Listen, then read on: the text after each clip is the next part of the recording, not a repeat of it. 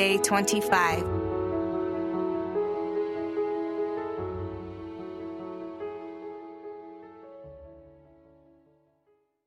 Where is God when it hurts? Luke chapter 24, verses 13 through 35. Luke chapter 24, verse 15. As they talked and discussed these things, Jesus himself drew near and went with them.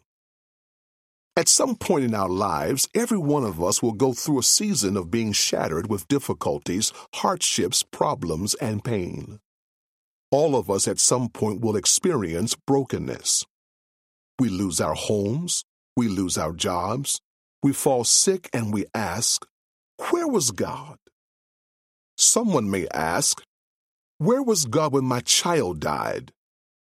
May I suggest he was in the same place he was in when his own son died? Hardship makes it hard to look beyond what we can see. But God is the same yesterday, today, and forever. The issue is not that He's not there, the issue is we don't recognize His presence in our predicaments. In Luke 24, we see two disciples depressed, dismayed, and downtrodden. They had just left the funeral of Jesus. The body was missing. The women were talking strangely. Their preconceived misconceptions were that if Jesus was the Christ, he wouldn't have suffered, and he certainly wouldn't have died. In their minds, his life was over. So, how could they possibly see who was walking beside them?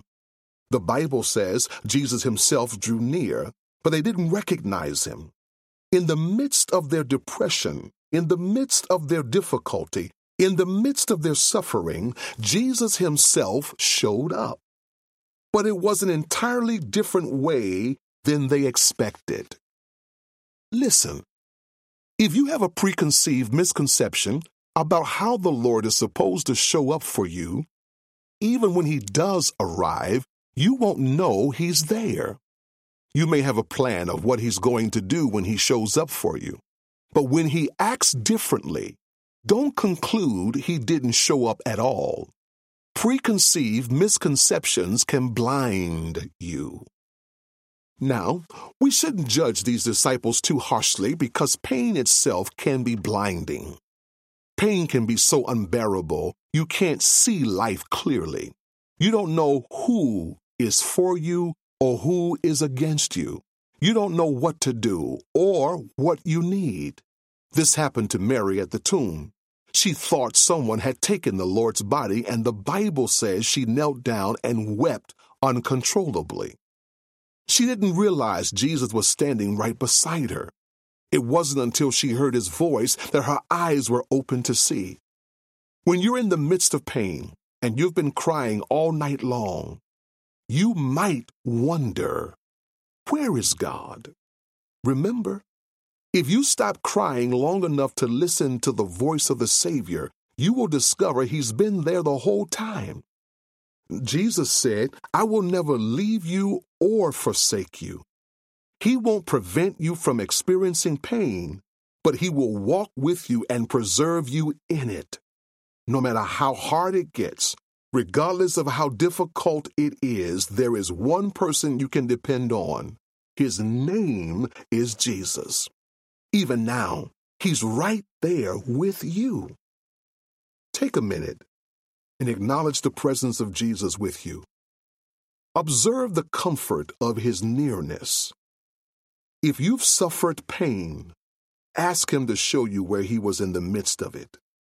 Listen for His voice.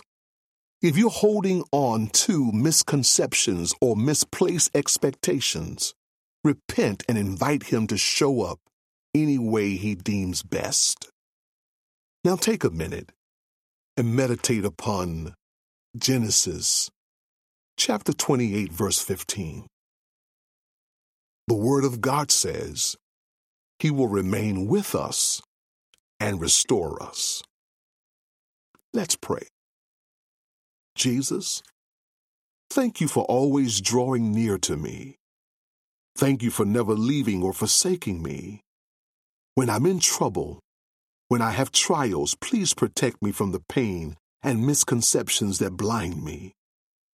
I always want to be aware of your presence with me. In Jesus' name I pray. Amen.